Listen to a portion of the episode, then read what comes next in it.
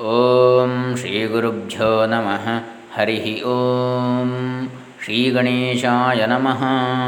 Doctor Krishnamurthy Shastri, Dambe Punacha. Vidyaranya ಮಹಾಮುನಿಗಳ ಪಂಚದಶಿ. ವೇದಾಂತ ಪ್ರಕರಣ ಗ್ರಂಥ.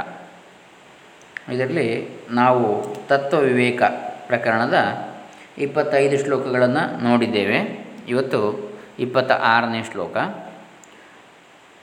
ಇಪ್ಪತ್ತೈದನೇ ಶ್ಲೋಕದಲ್ಲಿ ಎಲ್ಲ ಲಿಂಗಗಳ ಅಭಿಮಾನ ತಾಳಿದ ಈಶ್ವರನು ಸಮಷ್ಟಿಯು ಒಂದೇ ಶರೀರದ ಅಭಿಮಾನಿಯಾದುದರಿಂದ ಜೀವನು ವ್ಯಷ್ಟಿಯು ಅಂಥೇಳಿ ನೋಡಿದೆವು.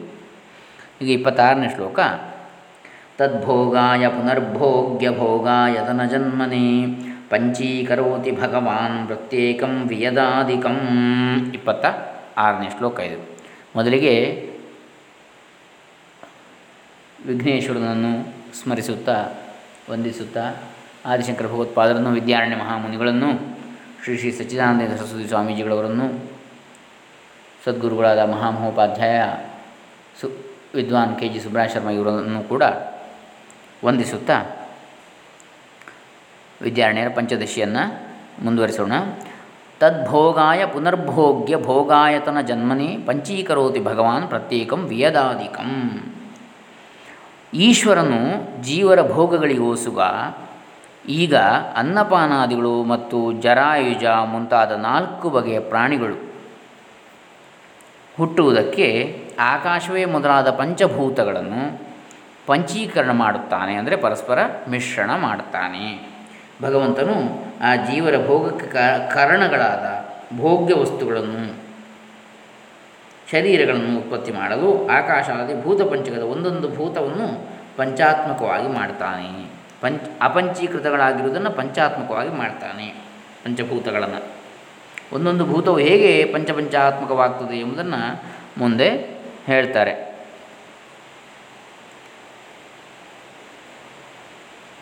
ಅನಂತರ ಭಗವಂತನು ಜೀವರ ಸುಖ ದುಃಖ ಭೋಗಗಳಿಗೆ ಬೇಕಾದ ಭೋಗ್ಯ ವಸ್ತುಗಳನ್ನು, ಸುಖ ದುಃಖಗಳನ್ನು ಅನುಭವಿಸುವ ಭೋಗಾಯತನವಾದ ಶರೀರವನ್ನು ನಿರ್ಮಿಸುವುದಕ್ಕಾಗಿ ಆಕಾಶಾದಿ ಸೂಕ್ಷ್ಮಭೂತಗಳನ್ನು ಪಂಚೀಕರಿಸುತ್ತಾನೆ. ಅನಾದಿಯಾದ ಸಂಸಾರದಲ್ಲಿ ಜೀವಾತ್ಮರು ನಾನಾ ಬಗೆಯ ಪುಣ್ಯ ಪಾಪ ಕರ್ಮಗಳನ್ನು ಮಾಡಿರ್ತಾರೆ. ಅವುಗಳ ಫಲವನ್ನು ಅವರು ಅನುಭವಿಸಲೇಬೇಕು. ಅನುಭವಿಸುವುದಕ್ಕೆ ವಿಧ ವಿಧವಾದ ಆಹಾರದ ವಸ್ತುಗಳು ಬೇಕು, ಅವು ಭೋಗ್ಯಗಳು. ಅವನ್ನು ಭೋಗಿಸುವುದಕ್ಕೆ ತಕ್ಕ ಶರೀರವೂ ಬೇಕು. ಶರೀರವು ಭೋಗಾಯತನ, ಭೋಗಕ್ಕೆ ಆಶ್ರಯಸ್ಥಾನ. ಸುಖ ದುಃಖಗಳನ್ನು ಭೋಗಿಸುವ ಮನೆ. ಈ ವಸ್ತುಗಳನ್ನು, ಶರೀರವನ್ನು ಪಂಚಭೂತಗಳಿಂದಲೇ ನಿರ್ಮಿಸಬೇಕಾಗಿದೆ. ಅದಕ್ಕೆ ತಕ್ಕಂತೆ ರೂಪಿಸುವುದಕ್ಕಾಗಿ ಈ ಸೂಕ್ಷ್ಮಭೂತಗಳನ್ನು ಸ್ಥೂಲವನ್ನಾಗಿ ಮಾಡಬೇಕಾಗಿದೆ. ಆದ್ದರಿಂದ ಈಶ್ವರನು ಇದನ್ನು, ಇವನ್ನು ಪಂಚೀಕರಿಸುತ್ತಾನೆ. ಪಂಚೀಕರಣವೆಂದರೆ ಒಂದು ವಸ್ತುವಿಗೆ ಇತರ ನಾಲ್ಕು ವಸ್ತುಗಳನ್ನು ಸೇರಿಸಿ ಐದರ ಮಿಶ್ರಣವನ್ನಾಗಿ ಮಾಡ್ತಕ್ಕಂತಹದ್ದು. ಪಂಚೀಕರಣ. ಐದನ್ನಾಗಿ ಮಾಡೋದು ಒಂದಿರುವುದನ್ನು. ಉಳಿದ ಬೇರೆ ನಾಲ್ಕು ಭೂತಗಳ ಒಂದೊಂದು ಅಂಶವನ್ನು ಇದಕ್ಕೆ ಸೇರಿಸಿ, ಆಗ ಐದು ಅಂಶಗಳಾಯಿತು, ಒಂದರಲ್ಲಿ. ಪಂಚಭೂತಗಳಲ್ಲಿ ಒಂದೊಂದರಲ್ಲಿ. ಇನ್ನು ಈ ಒಂದೊಂದು ಭೂತವು ಹೇಗೆ ಪಂಚಪಂಚಾತ್ಮಕವಾಗ್ತದೆ ಎಂಬುದನ್ನು ಹೇಳ್ತಾರೆ. ದ್ವಿಧಾ ದ್ವಿಧಾ ವಿಧಾಯ ಚೈಕೈಕಂ ಚತುರ್ಧಾ ಪ್ರಥಮಂ ಪುನಃ. ಸ್ವಸ್ವೇತರ ದ್ವಿತೀಯಾಂಶೈರ್ಯೋಜನಾತ್ ಪಂಚಪಂಚತೆ ಅಂಥೇಳಿ ದ್ವಿಧಾ ವಿಧಾಯ ಚ ಏಕ ಏಕಂ ಚತುರ್ಧಾ ಪ್ರಥಮಂ ಪುನಃ ಸ್ವಸ್ವ ಇತರ ದ್ವಿತೀಯಾಂಶೈ ಯೋಜನಾತ್ ಯೋಜನಾತ್ ಪಂಚ ಪಂಚತೆ ಪಂಚ ಪಂಚತೆ ಅಂಥೇಳಿ ಅಂದರೆ ಪ್ರತಿಯೊಂದು ಭೂತವನ್ನು ಎರಡಾಗುವಂತೆ ವಿಭಾಗಿಸಿ, ಅದರೊಳಗಿನ ಮೊದಲನೇ ಭಾಗವನ್ನು ನಾಲ್ಕು ನಾಲ್ಕು ಭಾಗ ಮಾಡಿ, ಬೇರೆಯಾಗಿಟ್ಟ ಪ್ರತಿಯೊಂದು ಅರ್ಧ ಭಾಗದಲ್ಲಿ ಇತರ ಭೂತಗಳ ನಾಲ್ಕನೆಯ ಅಂಶ ಭಾಗವನ್ನು ಕೂಡಿಸುವುದರಿಂದ ಪ್ರತಿಯೊಂದರಲ್ಲಿ ಐದು ಭೂತಗಳ ಅಂಶಗಳು ಬರ್ತವೆ. ಪ್ರತಿಯೊಂದು ಭೂತದ ಅರ್ಧಾಂಶದಲ್ಲಿ ಉಳಿದ ಭೂತಗಳ ಒಂದು ಎಂಟನೆಯ ಅಂಶ ಭಾಗವನ್ನು ಕೂಡಿಸುತ್ತಾ ಹೋಗುವುದೇ ಪಂಚೀಕರಣ ಅಂಥೇಳಿ ಒಂದೊಂದು ಸೂಕ್ಷ್ಮಭೂತವನ್ನು ಎರಡು ಭಾಗಗಳನ್ನಾಗಿ ಮಾಡಿ, ಪುನಃ ಅವುಗಳ ಒಂದೊಂದು ಭಾಗವನ್ನು ನಾಲ್ಕು ಭಾಗಗಳನ್ನಾಗಿ ಮಾಡಿ, ಪ್ರತಿಯೊಂದು ಪಂಚೀಕೃತ ಭೂತವು ತನ್ನದಾದ ಅರ್ಧಾಂಶದೊಂದಿಗೆ ಉಳಿದ ನಾಲ್ಕು ಭೂತಗಳ ಎಂಟನೇ ಒಂದು ಅಂಶವನ್ನು ಒಳಗೊಂಡಿರುವಂತೆ ಮಾಡಿದ. ಹೀಗೆ ಪಂಚೀಕರಣವನ್ನು ಹೇಳ್ತಾ ಇದ್ದಾರೆ ಇಲ್ಲಿ. ಅಂದರೆ ಒಂದು ಭೂತ, ಒಂದು ಸೂಕ್ಷ್ಮ ಭೂತವನ್ನು ಎಂಟಾಗಿ ವಿಭಾಗಿಸುವುದು. ಸಮನಾಗಿ. ಮೊದಲಿಗೆ ಅರ್ಧ ಅರ್ಧ ಮಾಡೋದು ಆಮೇಲೆ ಅರ್ಧ ಅರ್ಧವನ್ನು ನಾಲ್ಕು ನಾಲ್ಕಾಗಿ ವಿಭಾಗಿಸೋದು ಈಗ ಎಂಟನೇ ಒಂದು ಅಂತೇಳಿ ಆಯಿತು, ಅದರಲ್ಲಿ ಒಂದೊಂದು ತುಂಡು. ಈ ಒಂದು ಎಂಟನೇ ಒಂದನ್ನು, ಒಂದು ಭೂತದ ಎಂಟನೇ ಒಂದು ಅಂಶವನ್ನು ಇನ್ನೊಂದು ಭೂತಕ್ಕೆ ಸೇರಿಸೋದು ಹಾಂ? ಆಮೇಲೆ ಹೀಗೆ ನಾಲ್ಕು, ಈಗ ಅರ್ಧ ಅರ್ಧ, ಎರಡು ಅರ್ಧ, ಒಂದು ಅರ್ಧದಲ್ಲಿ ನಾಲ್ಕು ತುಂಡುಗಳಿವೆ ಅಲ್ಲ? ಈ ನಾಲ್ಕು ತುಂಡು, ನಾಲ್ಕು ಅಂಶಗಳನ್ನು ಉಳಿದ ನಾಲ್ಕು ಭೂತಗಳಿಗೆ ಹಂಚಿಬಿಡೋದು ಒಂದೊಂದು, ಒಂದೊಂದಾಗಿ. ಅದು ಎಂಟನೇ ಒಂದು ಅಂಶ ಆಯಿತು. ಒಟ್ಟು ಎಂಟು ಭಾಗಗಳಲ್ಲಿ ಒಂದೊಂದು ಭಾಗಗಳನ್ನು ಕೊಟ್ಟ ಕಾರಣ ಎಂಟನೇ ಎಂಟನೇ ಒಂದು ಆಯಿತು, ಉಳಿದ ನಾಲ್ಕು ಭೂತಗಳಿಗೆ. ಈಗ ಇಲ್ಲಿ ಅರ್ಧ ಖಾಲಿ ಆಯಿತು. ಈ ಉಳಿದ ಅರ್ಧ ಖಾಲಿ ಆದದ್ದಕ್ಕೆ ಹೀಗೆ ಬಾಕಿ ಎಲ್ಲ ಭೂ, ನಾಲ್ಕು ಭೂತಗಳಿಂದ ಒಂದೊಂದು ಅಂಶವನ್ನು ತರೋದು. ಆಗ ಇಲ್ಲಿಯೂ ನಾಲ್ಕು ಭಾಗ, ನಾಲ್ಕು ಅಂಶ ಸೇರಿ ಆಯಿತು. ನಾಲ್ಕು ಅಂಶ ಇದರದ್ದೇ ಇದೆ. ಇನ್ನು ನಾಲ್ಕು ಅಂಶ ಹೊರಗಿನ ಬೇರೆ ಭೂತಗಳದ್ದು. ಹೀಗೆ ಅದು ಎಂಟು ಅಂಶಗಳಿಂದ ಪರಿಪೂರ್ಣವಾಗಿ ಮೊದಲಿನ ಅಷ್ಟೇ ಆಯಿತು. ಆದರೆ ಮಿಶ್ರವಾಯಿತು ಇದು. ಮೊದಲು ಶುದ್ಧವಾಗಿತ್ತು ಸೂಕ್ಷ್ಮಭೂತ ಈಗ ಮಿಶ್ರಭೂತ ಆಯಿತು ಇದು. ಅಂದರೆ ಉಳಿದ ಭೂತಗಳು ಕೂಡ ಸೇರಿಕೊಂಡು. ಹೀಗೆ ಪಂಚೀಕರಣ ಅಂತೇಳಿ ಇಲ್ಲಿ ಹೇಳ್ತಾ ಇದ್ದಾರೆ.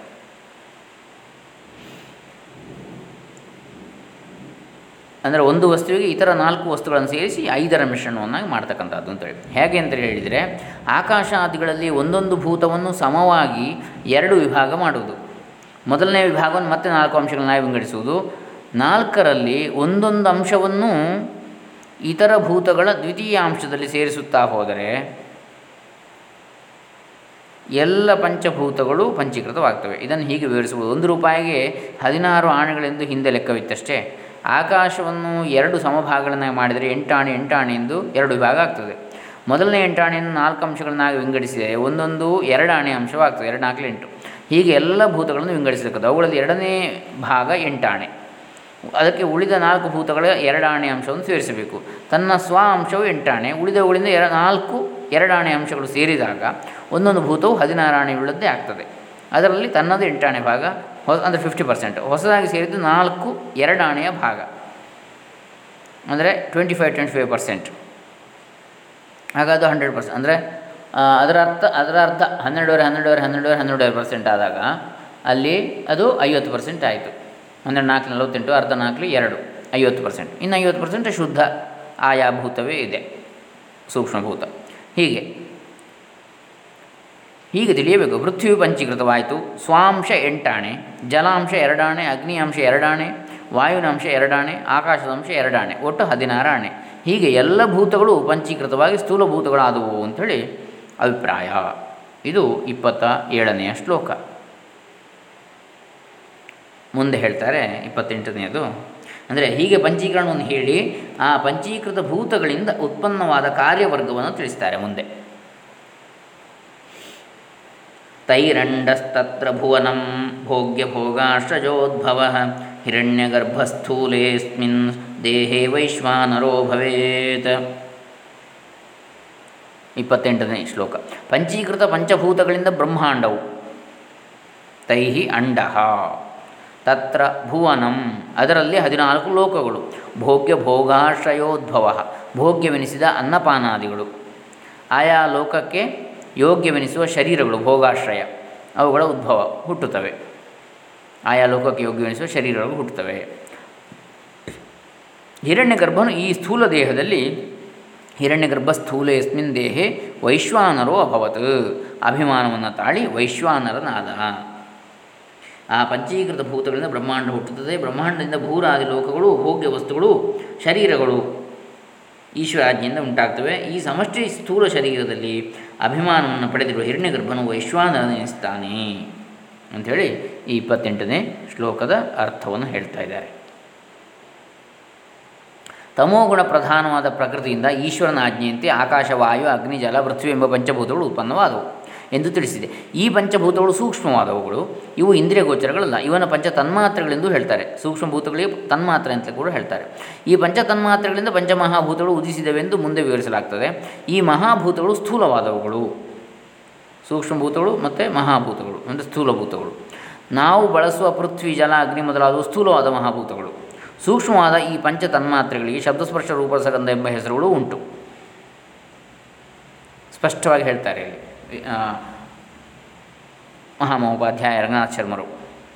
ಸೂಕ್ಷ್ಮವಾದ ಈ ಪಂಚ ತನ್ಮಾತ್ರೆಗಳಿಗೆ ಸೂಕ್ಷ್ಮಭೂತಗಳಿಗೆ ಶಬ್ದಸ್ಪರ್ಶ, ರೂಪರಸ, ಗಂಧ ಎಂಬ ಹೆಸರುಗಳು ಇವೆ. ಇವು ಪರಮಾಣುಗಳಂತಿರುವ ಸೂಕ್ಷ್ಮ ದ್ರವ್ಯಗಳು, ಗುಣಗಳಲ್ಲ. ಮಹಾಭೂತಗಳಲ್ಲಿರುವ ಶಬ್ದಸ್ಪರ್ಶಾದಿಗಳು ಗುಣಗಳು, ಅವು ದ್ರವ್ಯಗಳಲ್ಲ. ಮಹಾಭೂತಗಳಲ್ಲಿರುವ ಶಬ್ದಸ್ಪರ್ಶಾದಿ ಗುಣಗಳು, ಅವುಗಳು ಗುಣಗಳು, ದ್ರವ್ಯಗಳಲ್ಲ. ಆದರೆ ಈ ಪಂಚ ತನ್ಮಾತ್ರೆಗಳು ಎನ್ನಿಸಿ ಎನ್ನಿಸತಕ್ಕಂತಹ ಸೂಕ್ಷ್ಮಭೂತಗಳಲ್ಲಿ ಇರತಕ್ಕಂಥದ್ದು ಅದು ಶಬ್ದಸ್ಪರ್ಶ ರೂಪರಸಗಂಧ ಅಂತೇಳಿ ಹೆಸರುಳ್ಳವುಗಳು ಅವು ಪರಮಾಣುಗಳಂತಿರುವ ಸೂಕ್ಷ್ಮ ದ್ರವ್ಯಗಳು, ಅವುಗಳ ಗುಣಗಳಲ್ಲ. ಈ ವಿಷಯವನ್ನು ಸ್ಪಷ್ಟವಾಗಿ ತಿಳಿದು ನೆನಪಿನಲ್ಲಿ ಇಡಬೇಕು. ಒಂದೇ ಹೆಸರು ಇರುವುದರಿಂದ ಭ್ರಮೆಯಾಗುವ ಸಂಭವ ಇದೆ. ವೇದಾಂತಗಳು ಬಳಸುವ ಕೆಲವು ಶಬ್ದಗಳನ್ನು ಸಾಂಖ್ಯರು ಬಳಸ್ತಾರೆ. ಕೆಲವು ವೇಳೆ ಅರ್ಥವು ಬೇರೆಯಾಗಿರುತ್ತೆ ಉದಾಹರಣೆಗೆ, ಪ್ರಕೃತಿ ಎಂಬ ಶಬ್ದ. ವೇದಾಂತದಲ್ಲಿ ಇದಕ್ಕೆ ಈಶ್ವರನಿಗೆ ಅಧೀನವಾದ ಮಾಯೆ ಅಂತೇಳಿ ಅರ್ಥ. ಸಾಂಖ್ಯಶಾಸ್ತ್ರ ಇದೊಂದು ಸ್ವತಂತ್ರವಾದ ತತ್ವ. ಯಾರಿಗೂ ಅಧೀನವಾದದ್ದಲ್ಲ ಮತ್ತು ಶಾಶ್ವತವಾಗಿ ಇರತಕ್ಕದ್ದು. ಇದನ್ನು ಮೂಲ ಪ್ರಕೃತಿ ಪ್ರಧಾನ ಎಂದು ಹೇಳ್ತಾರೆ. ಇದರಿಂದ ಮಹತ್, ಅಹಂಕಾರ ಪಂಚ ತನ್ಮಾತ್ರಗಳು ಯಾವುದು? ಮೂಲ ಪ್ರಕೃತಿ ಅಥವಾ ಪ್ರಧಾನದಿಂದ ಸಾಂಖ್ಯ ಸಿದ್ಧಾಂತದಲ್ಲಿ. ಮಹತ್, ಅಹಂಕಾರ, ಪಂಚತನ್ಮಾತ್ರಗಳು ಕ್ರಮವಾಗಿ ಒಂದರಿಂದ ಒಂದು ಹುಟ್ಟುತ್ತವೆ ಅಂದರೆ ಸಾಂಖ್ಯರ ಮತ. ಪಂಚದಶಿಯಲ್ಲಾದರೂ ಮಾಯೆಯಿಂದ ನೇರವಾಗಿ ಪಂಚತನ್ಮಾತ್ರಗಳು ಉದಿಸಿದವೆಂದು ತಿಳಿದು ಬರುತ್ತದೆ. ಮಹತ್, ಅಹಂಕಾರ ಎಂಬ ತತ್ವಗಳನ್ನು ಇಲ್ಲಿ ಹೇಳಿಲ್ಲ. ವೇದಾಂತದಲ್ಲಿ ಮಹತ್ ಎಂದರೆ ಹಿರಣ್ಯಗರ್ಭನೆಂದು ಅಹಂಕಾರವೆಂದರೆ ಪ್ರಜಾಪತಿ ಬ್ರಹ್ಮನೆಂದು ಕೆಲವರು ಹೇಳಿದ್ದುಂಟು. ಮುಖ್ಯವಾಗಿ ಈ ಸೃಷ್ಟಿಕ್ರಮವನ್ನು ಹೇಳುವುದರಲ್ಲಿ ವೇದಾಂತಕ್ಕೆ ತಾತ್ಪರ್ಯವಿಲ್ಲ. ಇವೆಲ್ಲವೂ ಅನಾತ್ಮ ವಸ್ತುಗಳು, ಜಗತ್ತೆಲ್ಲವೂ ಮಾಯಾಕಲ್ಪಿತವಾದ ಅನಾತ್ಮವೆಂದು ಹೇಳಿ ಅದರಲ್ಲಿ ಆಸಕ್ತಿಯನ್ನು ನೀಡದೆ ಆತ್ಮವಸ್ತುವಿನ ಕಡೆಗೆ ಮನಸ್ಸನ್ನು ತಿರುಗಿಸುವುದಕ್ಕಾಗಿ ಈ ಅನಾತ್ಮವನ್ನೇ ಬಿಡಿಸಿ ತಿಳಿಸ್ತಾ ಇದ್ದಾರೆ. ಪಂಚೀಕೃತವಾದ ಈ ಸ್ಥೂಲ ಪಂಚಮಹಾಭೂತಗಳಿಂದ ಬ್ರಹ್ಮಾಂಡವು ಅದರಲ್ಲಿ ಭೂಲೋಕಾದಿ ಸಮಸ್ತ ಲೋಕಗಳು ಉತ್ಪನ್ನವಾದವು. ಈ ಸ್ಥೂಲ ಭೂತಗಳಿಂದಲೇ ಭೋಗ್ಯಗಳಾದ ಅನ್ನ, ವೃಕ್ಷ, ಪುಷ್ಪ, ಫಲಾದಿಗಳು ಅವನ್ನು ಭೋಗಿಸ್ತಕ್ಕ ದೇವ, ಮನುಷ್ಯ, ಮೃಗಾದಿ ಶರೀರಗಳು ಈಶ್ವರಾಜ್ಞೆಯಿಂದ ಹುಟ್ಟಿದವು. ಈ ಸ್ಥೂಲ ಶರೀರಗಳಲ್ಲಿ ಅಭಿಮಾನಿಯಾದ ಹಿರಣ್ಯಗರ್ಭನಿಗೆ ವೈಶ್ವಾನರ ಅಂತೇಳಿ ಹೆಸರು. ಈತನ ಸಮಷ್ಟಿ ಶರೀರಗಳಲ್ಲಿ ಅಭಿಮಾನಿ. ವ್ಯಷ್ಟಿಯಾದ ಒಂದೊಂದು ಸ್ಥೂಲ ಶರೀರದಲ್ಲಿ ಅಭಿಮಾನಿಗಳಾದ ತೈಯಸರಿಗೆ ವಿಶ್ವರೆಂದು ಹೆಸರು. ಇವನು ವೈಶ್ವಾನರ ಹಿರಣ್ಯಗರ್ಭ ಸಮಷ್ಟಿಯಲ್ಲಿ. ದೇವತೆಗಳು ತಿರಗ್ ಜಂತುಗಳು ಮನುಷ್ಯರು ಮೊದಲಾದ ಜೀವಿಗಳೆಲ್ಲರೂ ವಿಶ್ವರೆನಿಸ್ತಾರೆ. ಈ ವಿಶ್ವರು ಬಾಹ್ಯ ದೃಷ್ಟಿಯುಳ್ಳವರು ಪ್ರತ್ಯೇಕ ಆತ್ಮನನ್ನು ಅರಿಯದ ಅಜ್ಞಾನಿಗಳು ಅಂಥೇಳಿ ಇಪ್ಪತ್ತೆಂಟು, ಇಪ್ಪತ್ತೊಂಬತ್ತನೇ ಶ್ಲೋಕಗಳಲ್ಲಿ ಹೇಳ್ತಾ ಇದ್ದಾರೆ. ಪ್ರತಿಯೊಂದು ಸ್ಥೂಲ ದೇಹದಲ್ಲಿರುವ ತೈಜಸರು ವಿಶ್ವರಾಗುವರೆಂದು ಅವರಲ್ಲಿ ಇರುವ ಭೇದವನ್ನು ಈಗ ಹೇಳ್ತಾರೆ. ತೈಜಸ ವಿಶ್ವತಾಂ ಯಾತ ದೇವತಿರ್ಯಂಗರಾದಯ ತೇ ಪರಾಗ್ದರ್ಶಿನಃ ಪ್ರತ್ಯಕ್ತತ್ವ ಬೋಧ ವಿವರ್ಜಿತಾ ವ್ಯಷ್ಟಿ ಸ್ಥೂಲ ಶರೀರದಲ್ಲಿರುವ ತೈಯಸರು ವಿಶ್ವರೆನಿಸ್ತಾರೆ. ಅದೇ ಸ್ಥೂಲ ದೇಹದಲ್ಲಿ ತೈಯಸರು, ಲಿಂಗ ಶರೀರಾಭಿಮಾನಿಗಳಾದ ಜೀವರು ವಿಶ್ವ ಸಮಜಿಯನ್ನು ಹೊಂದಿದರು. ದೇವತಿರಿಯ ನರ ಮೊದಲಾದ ಜೀವರು ಬಹಿರ್ಮುಖ ದೃಷ್ಟಿಯುಳ್ಳವರು ಪ್ರತ್ಯೇಕಾತ್ಮ ತಿಳುವಳಿಕೆ ಇಲ್ಲದವರು. ಪ್ರತ್ಯೇಕಾತ್ಮನ ಜ್ಞಾನವಿಲ್ಲದವರಾಗಿ ಹೊರಗಿನ ಶಬ್ದಾದಿ ವಿಷಯಗಳನ್ನೇ ಅರಿಯುತ್ತಾರೆ ಅಂತ ಹೇಳಿ. ಯಾರು? ವಿಶ್ವರು. ದೇವ, ಪಶು, ಮನುಷ್ಯ, ಶರೀರಗಳನ್ನು ಹೊಂದಿದ ವಿಶ್ವರು. ವೈಶ್ವಾನರ ಯಾರು? ಪ್ರಜಾಪತಿ ಬ್ರಹ್ಮ, ಸಮಷ್ಟಿ ಶರೀರಿ. ವ್ಯಷ್ಟಿ ಸ್ಥೂಲ ಶರೀರದಲ್ಲಿ ಇರತಕ್ಕಂಥ ತೇಜಸ್ಸರು ವಿಶ್ವರು. ದೇವ, ಪಶು, ಮನುಷ್ಯ, ಶರೀರ ಹೊಂದಿರತಕ್ಕಂಥವರು. ಇಲ್ಲಿ ಪರಮೇಶ್ವರನು ಇಂದ್ರಿಯಗಳು ಹೊರಗೆ ಹೋಗುವಂತೆ ಮಾಡಿರ್ತಾನೆ. ಆದ್ದರಿಂದ ಮನುಷ್ಯನ ಹೊರಗೆ ನೋಡ್ತಾನೆ. ಅಂತರಾತ್ಮನ ನೋಡುವುದಿಲ್ಲ. ಪರಾಂಚಿಖಾನಿ ವ್ಯದೃಣತ್ ಸ್ವಯಂಭೂ ತಸ್ಮಾತ್ ಪರಾಂಗ್ ಪಶ್ಯತಿ. ನಾ ಅಂತರಾತ್ಮನ್ ಅಂಥೇಳಿ ಕಠೋಪನಿಷತ್ತು ಎರಡು ನಾಲ್ಕು, ಒಂದು ಅಂಥೇಳಿ ಹೇಳ್ ಶ್ರುತಿ ಹೇಳ್ತದೆ ಕಠೋಪನಿಷತ್ತು.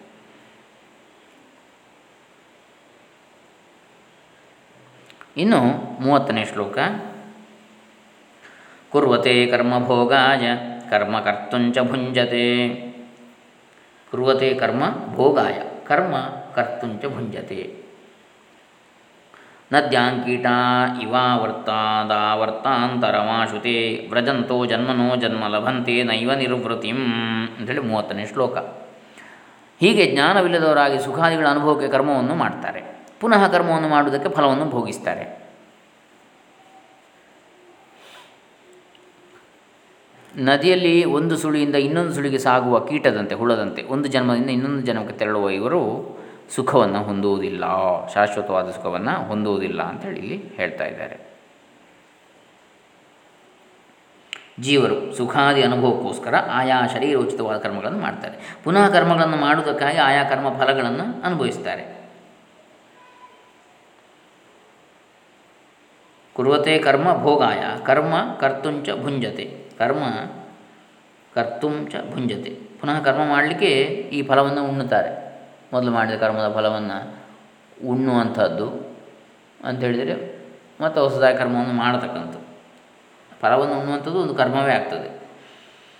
ನದಿಯ ಪ್ರವಾಹದಲ್ಲಿರುವ ಒಂದು ಸುಳಿನವ ಇನ್ನೊಂದು ಸುಳಿಗೆ ಹೋಗುವ ಕೀಟದಂತೆ. ನದ್ಯಾಂ ಕೀಟ ಇವ ಆವರ್ತಾದ ಆವರ್ತಾತ್ ಆವರ್ತಾದ ಆವರ್ತಾಂತರಂ ಆಶುಕ್ತೆ. ಹೀಗೆ ಜೀವರು ಒಂದು ಜನ್ಮ, ಇನ್ನೊಂದು ಜನ್ಮಕ್ಕೆ ತ್ವರಿತದಿಂದ ಒಯ್ಯಲ್ಪಡ್ತಾರೆ ವ್ರಜಂತೋ ಜನ್ಮನೋ ಜನ್ಮ ಲಭಂತೆ ನೈವ ನಿರ್ವೃತ್ತಿ, ಸುಖವನ್ನು ಹೊಂದುವುದಿಲ್ಲ.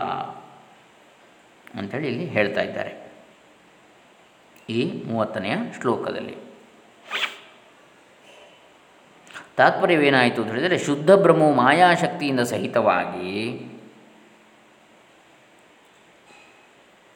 ಈಶ್ವರನಾಯಿತು. ಈಶ್ವರನು ಸಮಷ್ಟಿಲಿಂಗ ಶರೀರಗಳಲ್ಲಿ ಅಭಿಮಾನಿಯಾಗಿ ಹಿರಣ್ಯಗರ್ಭನೆಂದು ಸಮಷ್ಟಿ ಸ್ಥೂಲ ಶರೀರಗಳಲ್ಲಿ ಅಭಿಮಾನಿಯಾಗಿ ವೈಶ್ವಾನರನೆಂದು ಹೇಳಲ್ಪಡ್ತಾನೆ. ಸಮಷ್ಟಿ ಲಿಂಗ ಶರೀರಗಳಲ್ಲಿ ಅಭಿಮಾನಿಯಾಗಿ ಹಿರಣ್ಯಗರ್ಭ, ಸಮಷ್ಟಿ ಸ್ಥೂಲ ಶರೀರಗಳಲ್ಲಿ ಅಭಿಮಾನಿಯಾಗಿ ವೈಶ್ವಾನರ.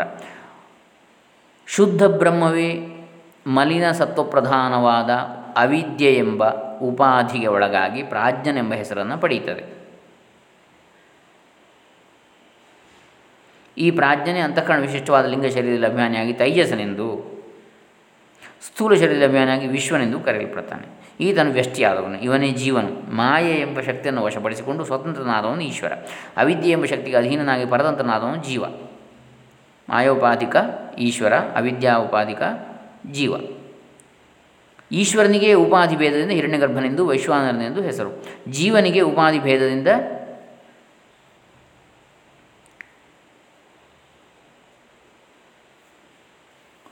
ಪ್ರಾಜ್ಞ, ತೈಜಸ, ವಿಶ್ವ ಅಂತೇಳಿ ಹೆಸರು. ಈ ಜೀವರು ಅಜ್ಞಾನಿಗಳಾದ್ದರಿಂದ ಮನುಷ್ಯಾದಿ ಶರೀರಗಳನ್ನು ಪಡೆದು ಸುಖ ದುಃಖಗಳನ್ನು ಭೋಗಿಸುವುದಕ್ಕಾಗಿ ವಿವಿಧ ಕರ್ಮಗಳನ್ನು ಮಾಡ್ತಾರೆ.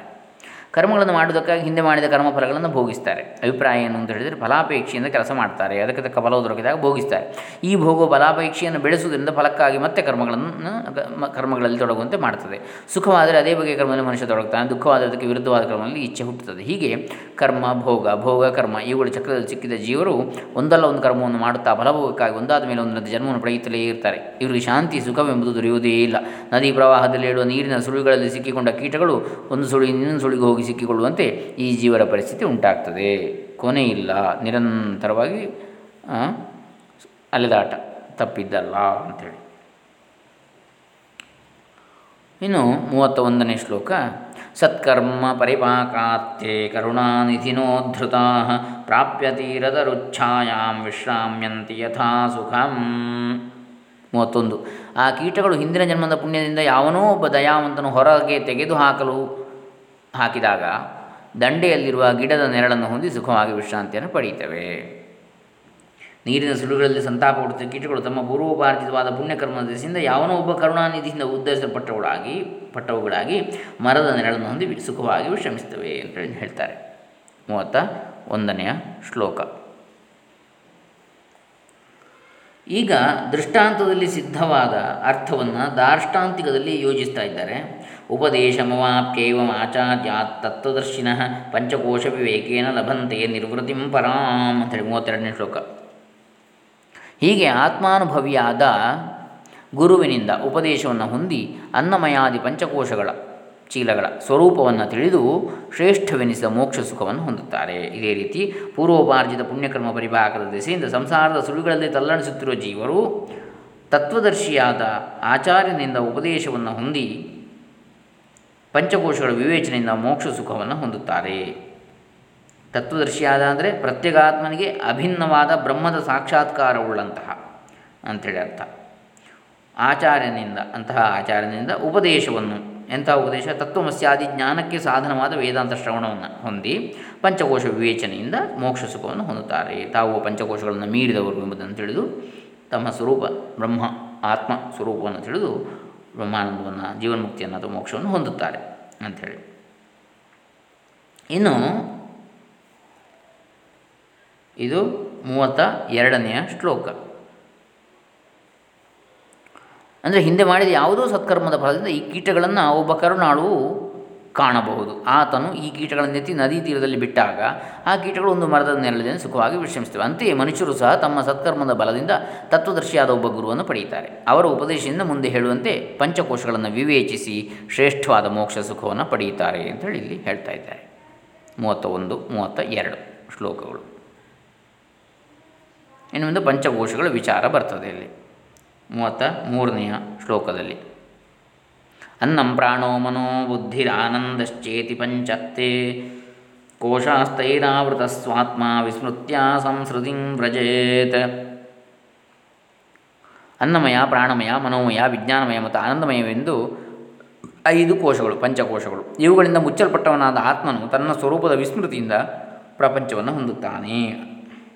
ಅನ್ನಮಯ, ಪ್ರಾಣಮಯ, ಮನೋಮಯ, ವಿಜ್ಞಾನಮಯ, ಆನಂದಮಯ ಎಂಬಿವು ಪಂಚಕೋಶಗಳು. ಸ್ವಸ್ವರೂಪಭೂತನಾದ ಆತ್ಮನು ಈ ಪಂಚಕೋಶಗಳಿಂದ ಆಚ್ಛಾದಿತನಾಗಿ ಸ್ವಸ್ವರೂಪವನ್ನು ಮರೆತದ್ರಿಂದ ಜನ್ಮಾದಿ ಪ್ರಾಪ್ತಿ ರೂಪವಾದ ಸಂಸಾರವನ್ನು ಹೊಂದುತ್ತಾನೆ ಅಂಥೇಳಿ.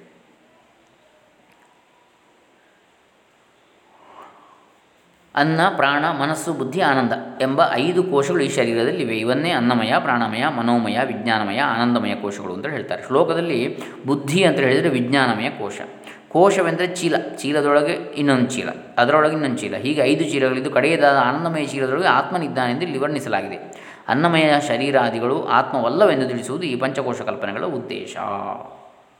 ಇದು ಮೂವತ್ತ ಮೂರನೆಯ ಶ್ಲೋಕ, ತತ್ವವಿವೇಕ ಪ್ರಕರಣದಲ್ಲಿ. ಒಂದನೆಯದಾದ ತತ್ವವಿವೇಕ ಪ್ರಕರಣದಲ್ಲಿ. ಈಗ ಕೋಶಗಳ ಸ್ವರೂಪವನ್ನು ಕ್ರಮವಾಗಿ ಹೇಳ್ತಾರೆ. ಮೂವತ್ತ ನಾಲ್ಕನೇ ಶ್ಲೋಕದಲ್ಲಿ. ಸ್ಯಾತ್ ಪಂಚೀಕೃತಭೂತೋತ್ಥೋ ದೇಹ ಸ್ಥೂಲೋನ್ನ ಸಂಜ್ಞಕ ಲಿಂಗೇತು ರಾಜಸೈ ಪ್ರಾಣೈ ಪ್ರಾಣ ಕರ್ಮೇಂದ್ರಿಯೈ ಸಹ. ಪಂಚೀಕೃತ ಭೂತಗಳಿಂದ ಹುಟ್ಟಿದ ಸ್ಥೂಲ ಶರೀರವೇ ಅನ್ನಮಯ ಕೋಶ. ಪಂಚೀಕೃತ ಭೂತಗಳಿಂದ ಹುಟ್ಟಿದ ಸ್ಥೂಲ ಶರೀರ. ಪಂಚಭೂತಗಳಿಂದ ಪಂಚೀಕೃತವಾದ ಪಂಚಭೂತಗಳಿಂದ ಹುಟ್ಟಿದ ಸ್ಥೂಲ ಶರೀರ. ಮತ್ತು ಸೂಕ್ಷ್ಮ ಶರೀರದಲ್ಲಿರುವ ರಜೋಗುಣ ಕಾರ್ಯಭೂತವಾದಂತಹ ರಜೋಗುಣದಿಂದ ಉಂಟಾದ ಪಂಚಪ್ರಾಣಗಳು ಮತ್ತು ಪಂಚಕರ್ಮೇಂದ್ರಿಯಗಳು ಕೂಡಿ ಪ್ರಾಣಮಯ ಕೋಶ. ಇದಕ್ಕೆ ಕ್ರಿಯಾಶಕ್ತಿ ಅಂತೇಳಿ ಹೇಳ್ತಾರೆ.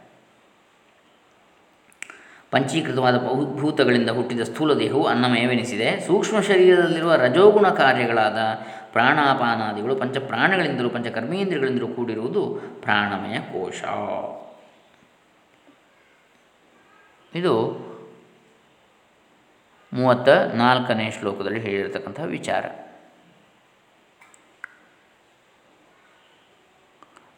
ಸಾತ್ವಿಕೈರ್ ಧೀಂದ್ರಿಯೈ ಸಾಕಂ ವಿಮರ್ಶಾತ್ಮ ಮನೋಮಯ, ತೈರೇವ ಸಾಕಂ ವಿಜ್ಞಾನಮಯೋ ಧೀರ್ ನಿಶ್ಚಯಾತ್ಮಿಕ ಮೂವತ್ತೈದು. ಪಂಚಮಹಾಭೂತಗಳು ಸಾತ್ವಿಕ ಅಂಶಗಳಿಂದ ಹುಟ್ಟಿದ ಸಂಶಯಾತ್ಮಕವಾದ ಮನಸ್ಸು ಹಾಗೂ ಜ್ಞಾನೇಂದ್ರಿಯಗಳು ಕೂಡಿ ಮನೋಮಯ ಕೋಶ. ಪಂಚಮಹಾಭೂತಗಳ ಸಾತ್ವಿಕ ಅಂಶಗಳಿಂದ ಹುಟ್ಟಿದ ಸಂಶಯಾತ್ಮಕವಾದ ಮನಸ್ಸು ಮತ್ತು ಜ್ಞಾನೇಂದ್ರಿಯಗಳು ಕೂಡಿ ಮನೋಮಯ ಕೋಶ. ಅವೇ ಪ, ಜ್ಞಾನೇಂದ್ರಿಯಗಳು ಹಾಗೂ ನಿಶ್ಚಯಾತ್ಮಕವಾದ ಬುದ್ಧಿಯು ಕೂಡಿ ವಿಜ್ಞಾನಮಯ ಕೋಶ. ಪಂಚಮಹಾಭೂತಗಳ ಸಾತ್ವಿಕ ಅಂಶಗಳಿಂದ ಹುಟ್ಟಿದ ಸಂಶಯಾತ್ಮಕವಾದ ಮನಸ್ಸು ಮತ್ತು ಜ್ಞಾನೇಂದ್ರಿಯಗಳು ಕೂಡಿ ಮನೋಮಯ ಕೋಶವಾದರೆ ಅದೇ ಜ್ಞಾನೇಂದ್ರಿಯಗಳು ಹಾಗೂ ನಿಶ್ಚಯಾತ್ಮಕವಾದ ಬುದ್ಧಿ ಕೂಡಿದರೆ ವಿಜ್ಞಾನಮಯ ಕೋಶ ಆಗ್ತದೆ. ಈ ಮೇರೆಗೆ ಪ್ರಾಣಾದಿ ಮೂರು ಕೋಶಗಳು ಸೂಕ್ಷ್ಮ ಶರೀರದಲ್ಲಿ ಇರುವವು ಅಂಥೇಳಿ ಯಾವುದೆಲ್ಲ? ಅನ್ನ, ಬಿಟ್ಟು, ಪ್ರಾಣ, ಮನ, ವಿಜ್ಞಾನ ಇವು ಮೂರು ಸೂಕ್ಷ್ಮ ಶರೀರದಲ್ಲಿ ಇವೆ ಅಂತೇಳಿ ಪ್ರಾಣಮಯ, ಮನೋಮಯ, ವಿಜ್ಞಾನಮಯ ಕೋಶಗಳು. ಅನ್ನಮಯ ಕೋಶ ಸ್ಥೂಲ ಶರೀರದಲ್ಲಿದೆ. ಸೂಕ್ಷ್ಮ ಶರೀರದಲ್ಲಿ ಪ್ರಾಣಮಯ, ಮನೋಮಯ, ವಿಜ್ಞಾನಮಯ ಕೋಶಗಳಿವೆ. ಅದಾದ ನಂತರ ಆನಂದಮಯ ಕೋಶ. ಅದು ಕಾರಣ ಶರೀರ ಅಂತೇಳಿ ಮುಂದೆ ಬರ್ತದೆ. ಇಲ್ಲಿ ಇದೀಗ ಮೂವತ್ತ ಐದನೆಯ ಶ್ಲೋಕ. ಇನ್ನೊಮ್ಮೆ ನೋಡುವುದಿದ್ರೆ ಅದನ್ನು ಪಂಚೀಕೃತವಾದ ಭೂಮ್ಯಾದಿ ಪಂಚಭೂತಗಳಿಂದ ಹುಟ್ಟಿದ ನಮ್ಮ ಸ್ಥೂಲ ಶರೀರವು ಅನ್ನಮಯ ಕೋಶ ಅಂತೇಳಿ ಎನಿಸಿದೆ. ಪಂಚೀಕೃತವಾದ ಭೂಮಿಯಾದಿ ಪಂಚಭೂತಗಳಿಂದ, ಪಂಚಮಹಾಭೂತಗಳಿಂದ ಹುಟ್ಟಿದಂಥ ನಮ್ಮ ಸ್ಥೂಲ ಶರೀರ ಅನ್ನಮಯ ಕೋಶ. ಅನ್ನಾತ್ ಪುರುಷ ದೈತ್ಯ ಉಪನಿಷತ್ತಿನಲ್ಲಿ ಹೇಳಿದೆ. ಎಂಬ ಶ್ರುತಿ ವಚನದಂತೆ ಅನ್ನ ರಸದಿಂದ ಹುಟ್ಟಿ ಬೆಳೆದು ಉಳಿದಿರುವುದರಿಂದ ಈ ದೇಹವು ಅನ್ನಮಯ ಕೋಶ. ಇದರಲ್ಲಿ ಹಿಂದೆ ಹೇಳಿದ ಲಿಂಗ ದೇಹವಿದೆ ಅಷ್ಟೇ, ಸೂಕ್ಷ್ಮ ಶರೀರ. ಅದರಲ್ಲಿರುವ ರಜೋಗುಣಜನ್ಯವಾದ ಪ್ರಾಣಾಪಾನಾದಿ ಪಂಚವಾಯುಗಳಿಂದಲೂ ಕರ್ಮೇಂದ್ರಿಯಗಳಿಂದಲೂ ಸಹಿತವಾದದ್ದು ಪ್ರಾಣಮಯ ಕೋಶ. ಸತ್ವಪ್ರಧಾನ ಜ್ಞಾನೇಂದ್ರಿಯಗಳಿಂದ ಕೂಡಿದ ವಿಮರ್ಶಾತ್ಮಕವಾದ ಮನಸ್ಸು ಮನೋಮಯ ಕೋಶವೆನಿಸಿದೆ. ಈ ಜ್ಞಾನೇಂದ್ರಿಯಗಳಿಂದಲೇ ಸಹಿತವಾಗಿ ನಿಶ್ಚಯಾತ್ಮಕವಾದ ಬುದ್ಧಿಯು ವಿಜ್ಞಾನಮಯ ಕೋಶ ಅಂತಲೇ ಅನ್ನಿಸ್ತದೆ. ಇದಿಷ್ಟು ಈ ರೀತಿಯಲ್ಲಿ ಬಂತು. ಇನ್ನು ಮೂವತ್ತ ಸಾತ್ವಿಕೈರ್ಧೀಂದ್ರಿಯೈ ಏನತಕ್ಕಂಥದ್ದು ಮೂವತ್ತೈದನೇ ಶ್ಲೋಕವನ್ನು ನೋಡಿದಾಗ ಆಯಿತು. ಮೂವತ್ತಾರನೇ ಶ್ಲೋಕ ಹೇಳ್ತದೆ. ಕಾರಣೇ ಸತ್ವಮಾನಂದಮಯೋ ಮೋದಾದಿವೃತ್ತಿಭಿ ತತ್ತತ್ಕೋಶೈಸ್ತುತಾದಾತ್ಮ್ಯಾದಾತ್ಮ ತತ್ತನ್ಮಯೋ ಭವೇತ್. ಅಂಥೇಳಿ ಮೂವತ್ತ ಆರನೇ ಶ್ಲೋಕ ಹೇಳ್ತದೆ. ಕಾರಣ ಶರೀರದಲ್ಲಿ ಪ್ರಿಯ, ಮೋದ, ಪ್ರಮೋದಗಳೆಂಬ ವೃತ್ತಿಗಳಿಂದ ಆನಂದಮಯ ಕೋಶ ಇರ್ತದೆ. ಆತ್ಮನು ಆಯಾ ಕೋಶಗಳ ತಾದಾತ್ಮ್ಯ ಭಾವದಿಂದ ಆಯಾ ಕೋಶಮಯನಾಗುವನು. ಹಾಗೆ ವ್ಯವಹಾರ ಅಂತೇಳಿ ಭಾವ. ಕಾರಣ ಶರೀರಭೂತವಾದ ಅವಿದ್ಯೆಯಲ್ಲಿ ಯಾವ ಮಲಿನ ಸತ್ವ ಉಂಟೋ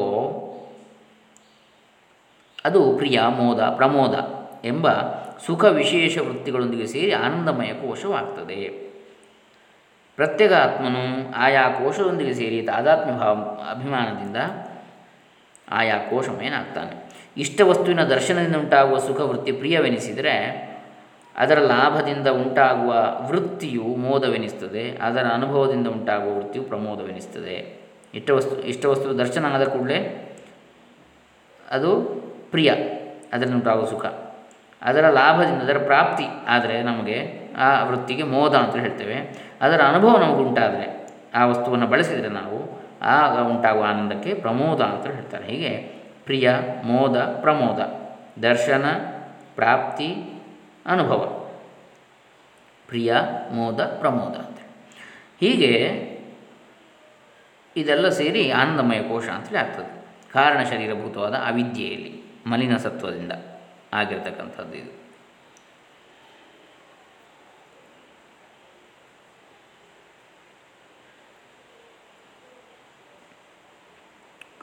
ಹಾಗೆಯೇ ಅನ್ವಯ ವ್ಯತಿರೇಕಾಭ್ಯಾಂ. ಅಂದರೆ ಇಂಥ ಆತ್ಮನಿಗೆ ಬ್ರಹ್ಮತ್ವ ಹೇಗೆ ಸಂಭವಿಸುತ್ತದೆ ಎಂಬ ಸಂದೇಹ ಬರಲಾಗಿ ಕೋಶ ವಿವೇಚನೆಯಿಂದ ಅದು ಸಂಭವಿಸ್ತದೆ ಅಂತ ಹೇಳ್ತಾರೆ. ಮೂವತ್ತೇಳನೇ ಶ್ಲೋಕದಲ್ಲಿ. ಅನ್ವಯ ವ್ಯತಿರೇಕಾಭ್ಯಾಂ ಪಂಚಕೋಶ ವಿವೇಕತಃ ಸ್ವಾತ್ಮಾನಂ ತತ ಉದ್ಧತ್ಯ ಪರಂ ಬ್ರಹ್ಮ ಪ್ರಪದ್ಯತೆ. ಅನ್ವಯ ವ್ಯತಿರೇಕಗಳ ಯೋಗದಿಂದ ಹಾಗೂ ಪಂಚಕೋಶಗಳ ವಿವೇಚನೆಯಿಂದ ಆತ್ಮನನ್ನು ಬೇರ್ಪಡಿಸಿದವನು. ಅವುಗಳಿಂದ ಆತ್ಮನು ಬೇರೆ ಎಂದು ತಿಳಿದವನು ಪರಬ್ರಹ್ಮವನ್ನು ಹೊಂದುತ್ತಾನೆ ಅಂತೇಳಿ ಇದು ಹೇಳ್ತದೆ. ಅನ್ವಯ ವ್ಯತಿರೇಕಗಳ ಮೂಲಕ ಪ್ರತ್ಯೇಕ ಆತ್ಮನನ್ನು ಪಂಚಕೋಶಗಳಿಂದ ಬೇರ್ಪಡಿಸಿ ಅನಂತರ ಅವುಗಳಿಂದ ತನ್ನನ್ನು ಉದ್ಧರಿಸಿ ಅಂದರೆ ಚಿದಾನಂದ ಸ್ವರೂಪವನ್ನು ನಿಶ್ಚಯಿಸಿ ಪರಬ್ರಹ್ಮವನ್ನು ಹೊಂದುತ್ತಾನೆ, ಬ್ರಹ್ಮವೇ ಆಗ್ತಾನೆ ಅಂತೇಳಿ. ಇದು ಮೂವತ್ತ ಏಳನೆಯ ಶ್ಲೋಕ.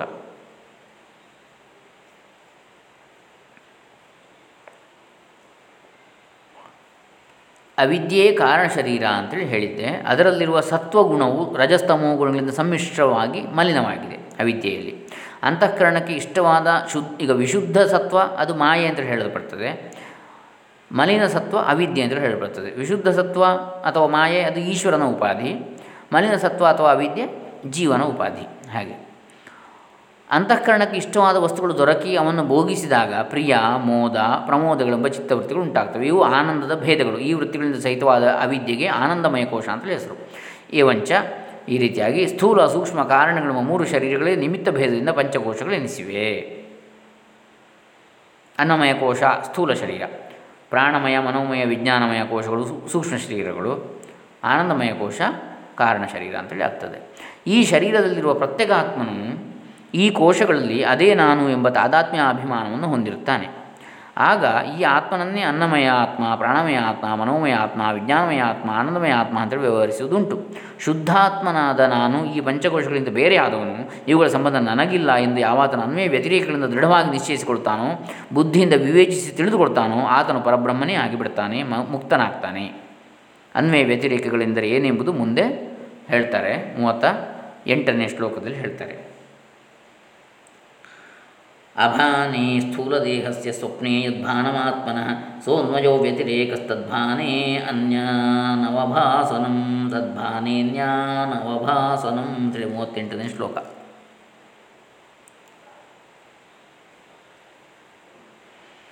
ಅಂದರೆ ಸ್ವಪ್ನಾವಸ್ಥೆಯಲ್ಲಿ ಸ್ಥೂಲ ದೇಹದ ಪ್ರತೀತಿ ಇಲ್ಲದಿರುವಾಗಲೂ ಸಾಕ್ಷಿರೂಪನ ಆತ್ಮನ ಪ್ರತೀತಿ ಇರುವುದೇ ಅನ್ವಯ, ಇರುವಿಕೆ. ಕನಸಿನ ಅವಸ್ಥೆಯಲ್ಲಿ ಈ ಸ್ಥೂಲ ದೇಹ, ಹೊರಗಿನ ದೇಹದ ಒಂದು ತಿಳುವಳಿಕೆ, ಜ್ಞಾನ ಅಲ್ಲಿ ಇಲ್ಲದಿದ್ದರೂ ಕೂಡ ಸಾಕ್ಷಿ ರೂಪನಾದ ಆತ್ಮನ ಪ್ರತೀತಿ ಇದೆ. ನಾನು ಕನಸು ಕಂಡೆ ಅಂತೇಳಿ ಇದೆ ಆ ನಾನು ಎನ್ನುವಂಥದ್ದು ಇದೆ. ಅದೇ ಅನ್ವಯ ಅಂತ ಹೇಳುವಂಥದ್ದು. ಅಲ್ಲಿ ಆತ್ಮ ಇದೆ ಅಂತೇಳಿ ಹೇಳುವಂಥದ್ದು. ಹೀಗೆ ಆತ್ಮನ ಪ್ರತೀತಿ ಇದ್ದು ಸ್ಥೂಲ ದೇಹದ ಪ್ರತೀತಿ ಇಲ್ಲದಿರುವಿಕೆ ವ್ಯತಿರೇಕ. ಇಲ್ಲದಿರುವಿಕೆಯನ್ನು ವ್ಯತಿರೇಕ ಅಂತ ಹೇಳ್ತಾರೆ. ಸ್ಥೂಲ ದೇಹ ಇರುವುದಿಲ್ಲ ಅಲ್ಲಿ ಕನಸಿನಲ್ಲಿ. ಅಂದರೆ ಸ್ಥೂಲ ದೇಹದ ಈ ನಮ್ಮ ಸ್ಥೂಲ ದೇಹ ಕನಸಿನಲ್ಲಿ ಹೋಗುವುದಿಲ್ಲ. ಕೇವಲ ಮನಸ್ಸಿನ ವ್ಯಾಪಾರ ಅದು, ಕನಸು ಎನ್ನತಕ್ಕಂಥದ್ದು. ಆತ್ಮನ ಪ್ರತೀತಿ ಇದೆ. ಸ್ಥೂಲ ದೇಹದ ಪ್ರತೀತಿ ಇಲ್ಲದಿರುವಿಕೆ, ವ್ಯತಿರೇಕ ಅಂತೇಳಿ. ಅನ್ವಯ ಅಂದರೆ ಅನುವೃತ್ತಿ, ಅಂದರೆ ಮೊದಲಿನಂತೆ ಕೊನೆಯಲ್ಲಿಯೂ ತೋರುವಿಕೆ. ವ್ಯತಿರೇಕ ಅಂದರೆ ವ್ಯಾವೃತ್ತಿ, ಅಂದರೆ ಮೊದಲಿನಂತೆ ಕೊನೆಯಲ್ಲಿ ಇಲ್ಲದಿರುವಿಕೆ. ಹೀಗೆ ಸ್ಥೂಲ ದೇಹವು ಆತ್ಮನಲ್ಲವೆಂದು ಅನ್ವಯ ವ್ಯತಿರೇಕದಿಂದ ತೋರಿಸಿ ಮುಂದೆ ಲಿಂಗ ದೇಹವನ್ನು ಕೂಡ ವಿವೇಚಿಸ್ತಾರೆ. ಸ್ವಪ್ನಾವಸ್ಥೆಯಲ್ಲಿ ಸ್ಥೂಲ ದೇಹವು ಅಂದರೆ ಅನ್ನಮಯ ಕೋಶವು ಇಲ್ಲದಿರುವಾಗ ಪ್ರತ್ಯೇಕ ಆತ್ಮನು, ಕನಸಿನಲ್ಲಿ ಅನ್ನಮಯ ಕೋಶ ಇರುವುದಿಲ್ಲ ದೇಹ. ಅಂದರೆ ಕನಸಿನಲ್ಲಿ ಕಾಣುವುದಿಲ್ಲ ಅದು. ಆಗ ಪ್ರತ್ಯೇಕ ಆತ್ಮನ ಸಾಕ್ಷಿಯಾಗಿರ್ತಾನೆ. ಇದು ಆತ್ಮನಿಗೆ ಅನ್ವಯವಾಗಿರ್ತದೆ. ಅದೇ ಸ್ವಪ್ನದಲ್ಲಿ ಆತ್ಮನಿರುವಾಗ ಸ್ಥೂಲ ದೇಹವು ಇರುವುದಿಲ್ಲ. ಅದು ಸ್ಥೂಲ ದೇಹಕ್ಕೆ ವ್ಯತಿರೇಕ ಆಗ್ತದೆ ಆತ್ಮನಿಗೆ ಅನ್ವಯ ಆಗೋದಂದರೆ ಆತ್ಮನಿಗೆ ಇರತಕ್ಕಂಥದ್ದು. ಸ್ಥೂಲ ದೇಹ ಇಲ್ಲದೇ ಇರತಕ್ಕಂಥದ್ದು ವ್ಯತಿರೇಕ ಅಂತೇಳಿ. ಹೀಗೆ ಸ್ಥೂಲ ದೇಹಕ್ಕೆ ಅನಾತ್ಮತ್ವವನ್ನು ಬೋಧಿಸುವ ಅನ್ವಯ ವ್ಯತಿರೇಕಗಳನ್ನು ಹೇಳಿ ಈಗ ಲಿಂಗ ದೇಹಕ್ಕೂ ಕೂಡ ಅವುಗಳನ್ನೇ ತೋರಿಸ್ತಾರೆ ಮುಂದೆ.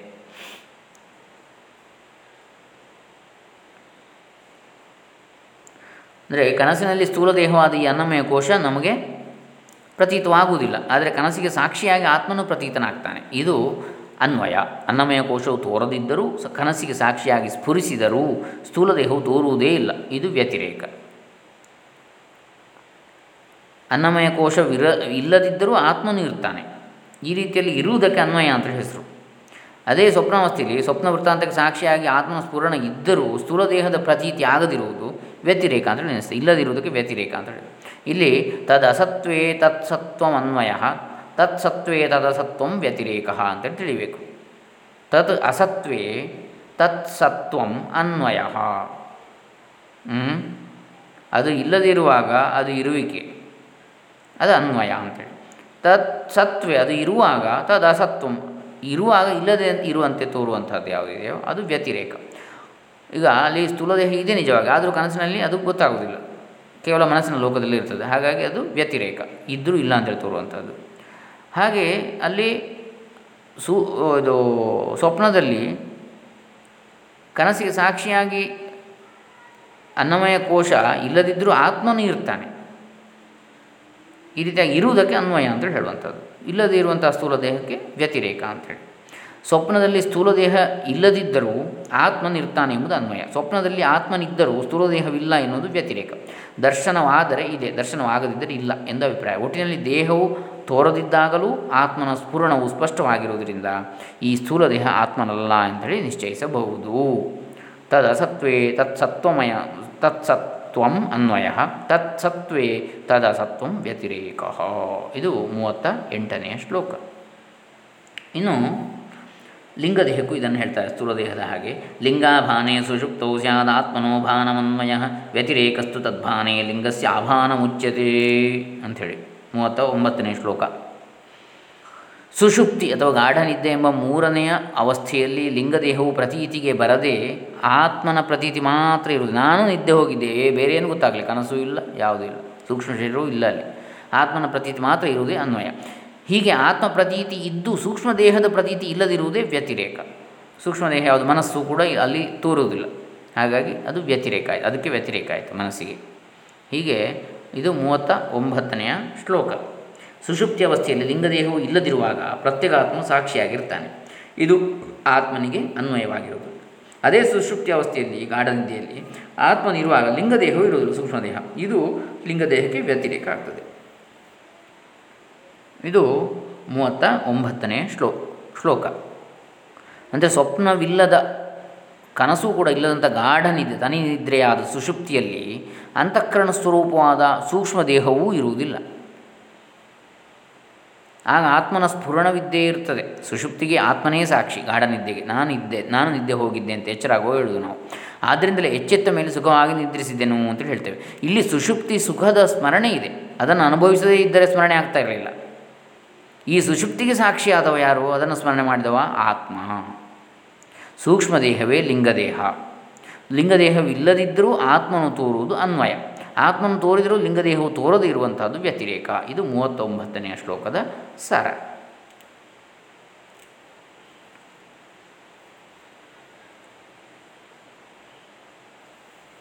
ಇನ್ನು ನಲವತ್ತನೇ ಶ್ಲೋಕವನ್ನು ನಾಳೆ ದಿವಸ ನೋಡೋಣ. ನಲವತ್ತರಿಂದ ಮುಂದೆ ಪಂಚದಶಿ ಪ್ರವಚನದ ಇವತ್ತಿನ ಭಾಗವನ್ನು ಇಲ್ಲಿ ಮುಕ್ತಾಯ ಮಾಡ್ತಾ ಇದ್ದೇವೆ. ಹರೇ ರಾಮ. ಸರ್ವೇಭ್ಯ ಶಾಂತಿರಸ್ತು. ಲೋಕಾ ಸಮಸ್ತ ಸುಖಿನೋ ಭವಂತು. ಓಂ ತತ್ಸತ್ ಬ್ರಹ್ಮಾರ್ಪಣಮಸ್ತು.